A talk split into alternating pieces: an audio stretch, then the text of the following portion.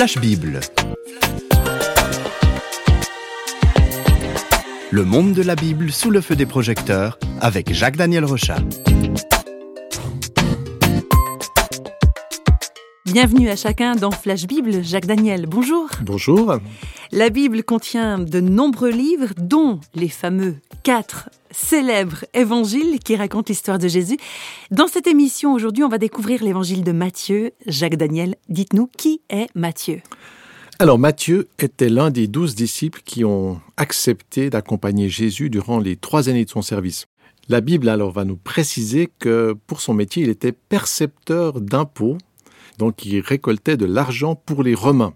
Et il n'était pas forcément bien vu par ses compatriotes juifs, vous imaginez, presque un collabo des Romains. C'est pourtant cet homme qui va être choisi par Jésus et qui va aussi écrire un chef-d'œuvre sur sa vie avec le Christ. Alors dans le premier chapitre, Matthieu commence par présenter les liens généalogiques qui unissent Jésus à David et à Abraham. Alors il retourne dans le temps et il souligne que la venue de Jésus avait déjà été promise à Abraham il y a plus de 2000 ans et à David 1000 ans auparavant. Donc, compiler des listes de noms et de chiffres, il n'y a pas de doute là. Matthieu, c'est vraiment quelqu'un qui est dans son élément là. Oui, alors effectivement, c'est un homme de précision, mais cette rigueur va être très précieuse parce que Matthieu va continuer son récit en rappelant, en mettant sur le devant de la scène des événements étranges qui ont précédé la venue de Jésus. La virginité de Marie, la venue des mages qui viennent saluer le roi des Juifs. Là aussi, c'est quand même assez étonnant, des gens qui viennent de loin pour saluer le petit bébé. Tout cela avait déjà été annoncé dans la Bible et il va encore rappeler que la naissance du Christ a aussi déchaîné une forte adversité. On peut l'écouter dans le chapitre 2. Le roi Hérode se mit dans une grande colère et il envoya tuer tous les enfants de 2 ans et en dessous qui étaient à Bethléem et dans tout son territoire, selon la date dont il s'était soigneusement enquis auprès des mages. On voit la venue de Jésus a un impact historique et politique pour qu'un roi se mette comme ça à tuer des enfants innocents. Oui, et bien sûr, nous on lit l'histoire de Matthieu avec plus de 2000 ans de recul, mais à l'époque, ce crime contre des petits-enfants avait profondément marqué les esprits. Vous imaginez, tout d'un coup, le roi qui commence à envoyer ses soldats pour aller massacrer des petits-enfants dans une région. Avec Matthieu, nous comprenons que ce déchaînement de violence touche à une dimension spirituelle, comme si le diable, qui est caché sous ses pouvoirs, comprend qu'il y a une menace qui se dessine avec la naissance de Jésus. Et dans le chapitre 3, Matthieu rappelle enfin à ses auditeurs que la venue du Christ a aussi été précédée par un autre événement, c'est la venue d'un prophète qui, là encore, va annoncer publiquement la future venue du Messie. Voilà ce qui est écrit dans le chapitre 3. « En ce temps-là parut Jean-Baptiste, prêchant dans le désert de Judée. Il disait « Repentez-vous, car le royaume des cieux est proche. » Jean est celui qui avait été annoncé par Ésaïe, le prophète, lorsqu'il dit « C'est ici la voix de celui qui crie dans le désert, préparez le chemin du Seigneur, aplanissez ses sentiers. » Alors là encore, pourquoi Jean-Baptiste ? Alors on a vu, il y avait cette démonstration, c'était un original Jean-Baptiste, quelqu'un qui devait impressionner avec son message. Mais qui était Jean-Baptiste ? Eh bien c'était le fils unique et inespéré d'un sacrificateur bien connu de Jérusalem. Ce sacrificateur était vieux et sans enfant, et c'est dans le temple de Jérusalem que Dieu va lui annoncer qu'il va avoir un fils. Et en fait, au début, il n'y croit pas du tout, ça lui paraît totalement impossible. Mais plus tard, ce fils va venir, va grandir, et quand ce fils annonce la venue du royaume de Dieu, eh bien, on voit, et c'est ce que Matthieu certainement cherche à nous dire, il nous dit, mais alors il y a eu l'aspect politique, il y a eu l'aspect international avec les mages, il y a eu l'aspect spirituel avec le diable, etc. Mais là, c'est vraiment comme si l'annonce du Messie sortait du temple, de ce sacrificateur qui était là et qui offrait des parfums dans le temple. Eh bien, son fils annonce le Messie. Et lui-même, cet homme qui annonce le Messie, a déjà été annoncé par le prophète Ésaïe. Donc Matthieu, vraiment, il nous tisse finalement l'environnement, le contexte qui nous permet de nous dire « Attention, il y a quelque chose qui va se passer ».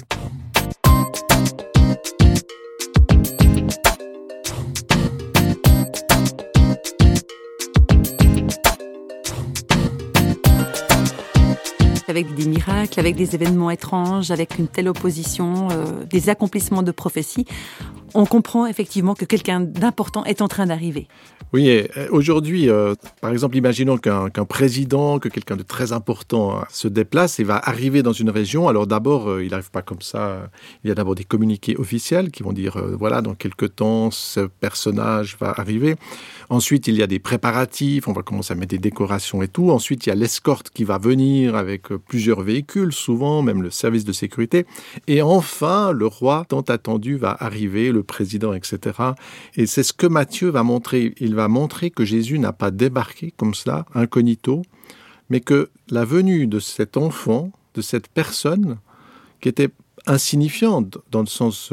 c'était un bébé. C'est ouais. Un bébé, plus tard c'est un homme comme les autres, eh bien il va montrer, en revenant en arrière, que non, ça n'avait rien de commun, mais c'était un accomplissement extraordinaire et que tout autour de cette venue, eh bien il y a des événements qui l'ont préparé et qui l'ont annoncé.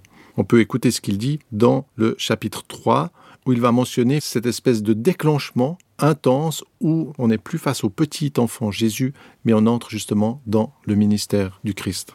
C'est donc un moment où Jésus est baptisé, et il est écrit « Dès que Jésus eut été baptisé, il sortit de l'eau, et voici les cieux s'ouvrir, et il vit l'Esprit de Dieu descendre comme une colombe et venir sur lui. » Une voix fit entendre des cieux ces paroles « Celui-ci est mon Fils bien-aimé, en qui j'ai mis toute mon affection. » Donc des paroles qui soulignent que le roi représente le Créateur et que son règne, c'est l'amour.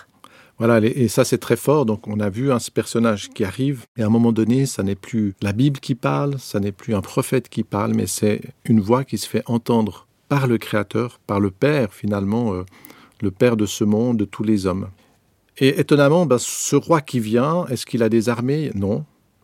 Il est humble et dans le chapitre 5, il va surprendre profondément ses auditeurs en annonçant qu'il apporte la consolation et l'espérance à ceux qui désirent ardemment autre chose. Ce n'est pas le roi du pouvoir des hommes. Il vient avec quelque chose d'autre et on peut écouter ce qu'il va dire dans le chapitre 5. C'est un passage très célèbre de Matthieu. « Heureux les pauvres en esprit, car le royaume des cieux est à eux. » Heureux les affligés, car ils seront consolés. Heureux les humbles de cœur, car ils hériteront la terre. Heureux ceux qui ont faim et soif de justice, car ils seront rassasiés.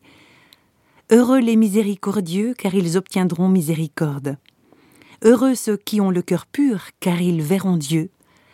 Heureux ceux qui procurent la paix, car ils seront appelés fils de Dieu.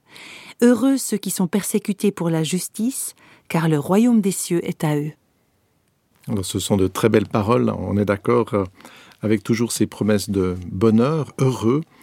Et ces paroles de Jésus soulignent que le règne de Dieu ne s'appuie pas sur la domination, sur le pouvoir des armes ou sur le pouvoir de la richesse.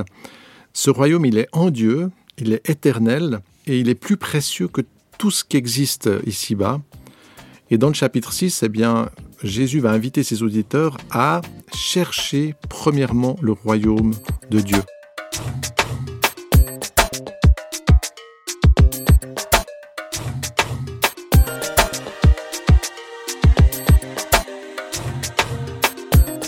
Mais c'est étrange, ce royaume qu'il faut chercher. Parce que Jésus, il est dans un monde qui est déjà gouverné par les puissants. Il y a déjà un royaume en place quelque part. Oui, et c'est là où que beaucoup de Juifs de l'époque n'ont pas compris ce plan différent du royaume de Dieu. Ils s'imaginaient que le roi annoncé dans la Bible, par Ésaïe par exemple, viendrait chasser les Romains, que le moment où ce roi viendrait, eh bien, ça serait le grand nettoyage, et puis qu'il serait assis sur le trône pour dominer les hommes. Mais pas du tout. Jésus va venir, oui, c'est un roi qui vient établir quelque chose, mais il ne va pas s'attaquer à l'oppression manifeste, comme cela, physique et politique, mais à une oppression bien plus terrible. Il s'attaque à l'emprise diabolique qui maintient les hommes dans le mal et la mort. Et Matthieu va raconter les combats de ce roi. C'est un combat effectivement pacifique par la paix, et il va parler des guérisons, des personnes qui sont possédées, qui vont être délivrées, le pardon aussi, il va pouvoir amener ce pardon pour couvrir la haine. Donc il va accomplir un royaume dans une autre dimension. Mais ce n'est pas facile, et certains, même Jean-Baptiste, qui a pourtant annoncé le Messie, qui l'a reconnu en Jésus, se dit « Mais est-ce que vraiment c'est bien lui, le roi qui était promis par les textes bibliques ? Est-ce que c'est vraiment lui ?» Et on peut lire cette question dans le chapitre 11. « Es-tu celui qui doit venir ou devons-nous en attendre un autre ?» Jésus leur répondit « Allez rapporter à Jean ce que vous entendez et ce que vous voyez. Les aveugles voient, les boiteux marchent, les lépreux sont purifiés, les sourds entendent, les morts ressuscitent et la bonne nouvelle est annoncée aux pauvres. » Alors, on voit un petit peu la démonstration de ce royaume qui s'attaque à des fléaux encore plus grands que la politique essaie de régler. Ce roi étrange et humble, venu de Dieu, appelle justement à ce royaume, mais beaucoup refusent ce règne. Et on va voir que finalement, lorsque Jésus est là, lorsque le roi est là, eh bien, il y a des gens qui vont le suivre, qui vont l'accepter, mais il y a aussi toute une adversité qui va se mettre en place, et ce roi va être aussi rejeté. On peut le voir dans les textes de Matthieu 27, par exemple.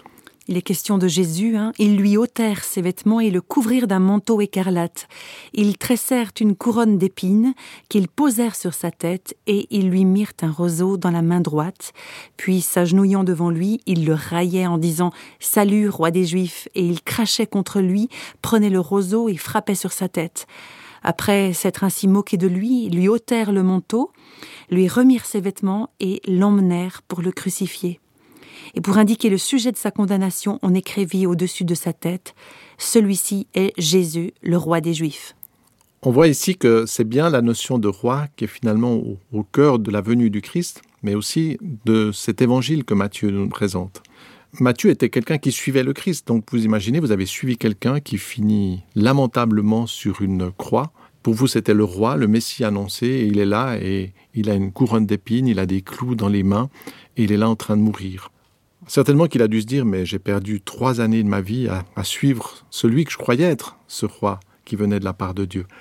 Mais dans le chapitre 28, Matthieu va raconter l'étonnant, l'incroyable dénouement. Certainement, c'est à cause de ce dénouement qu'il a pris plus tard la peine d'écrire cet évangile, parce que c'est un dénouement qui change tout.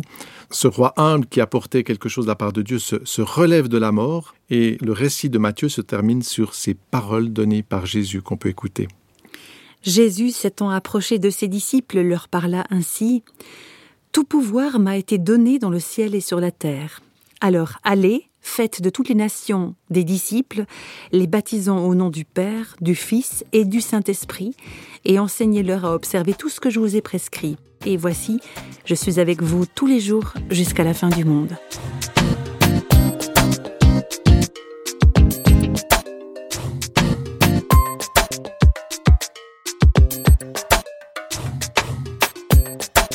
Alors on a survolé l'évangile de Matthieu, on a suivi la venue de ce roi étonnant qui finit par donner sa vie et qui va ressusciter. Jacques-Daniel, quelle conclusion vous donnez pour aujourd'hui ? Alors cet évangile nous pose une question importante. Quel règne voulons-nous sur notre vie, sur notre monde ? Quel est le règne que nous choisissons ?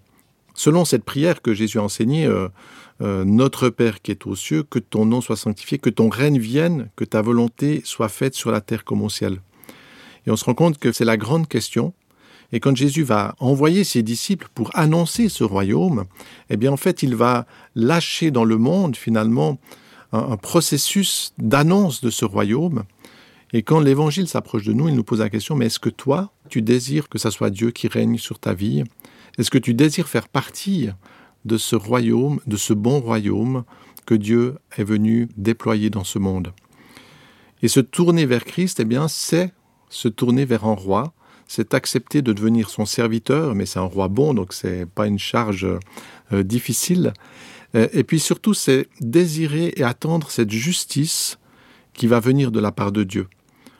Et finalement, on se rend compte que cette question du roi Jésus, c'est la question la plus fondamentale qui est posée dans notre monde et qui nous est posée à nous personnellement.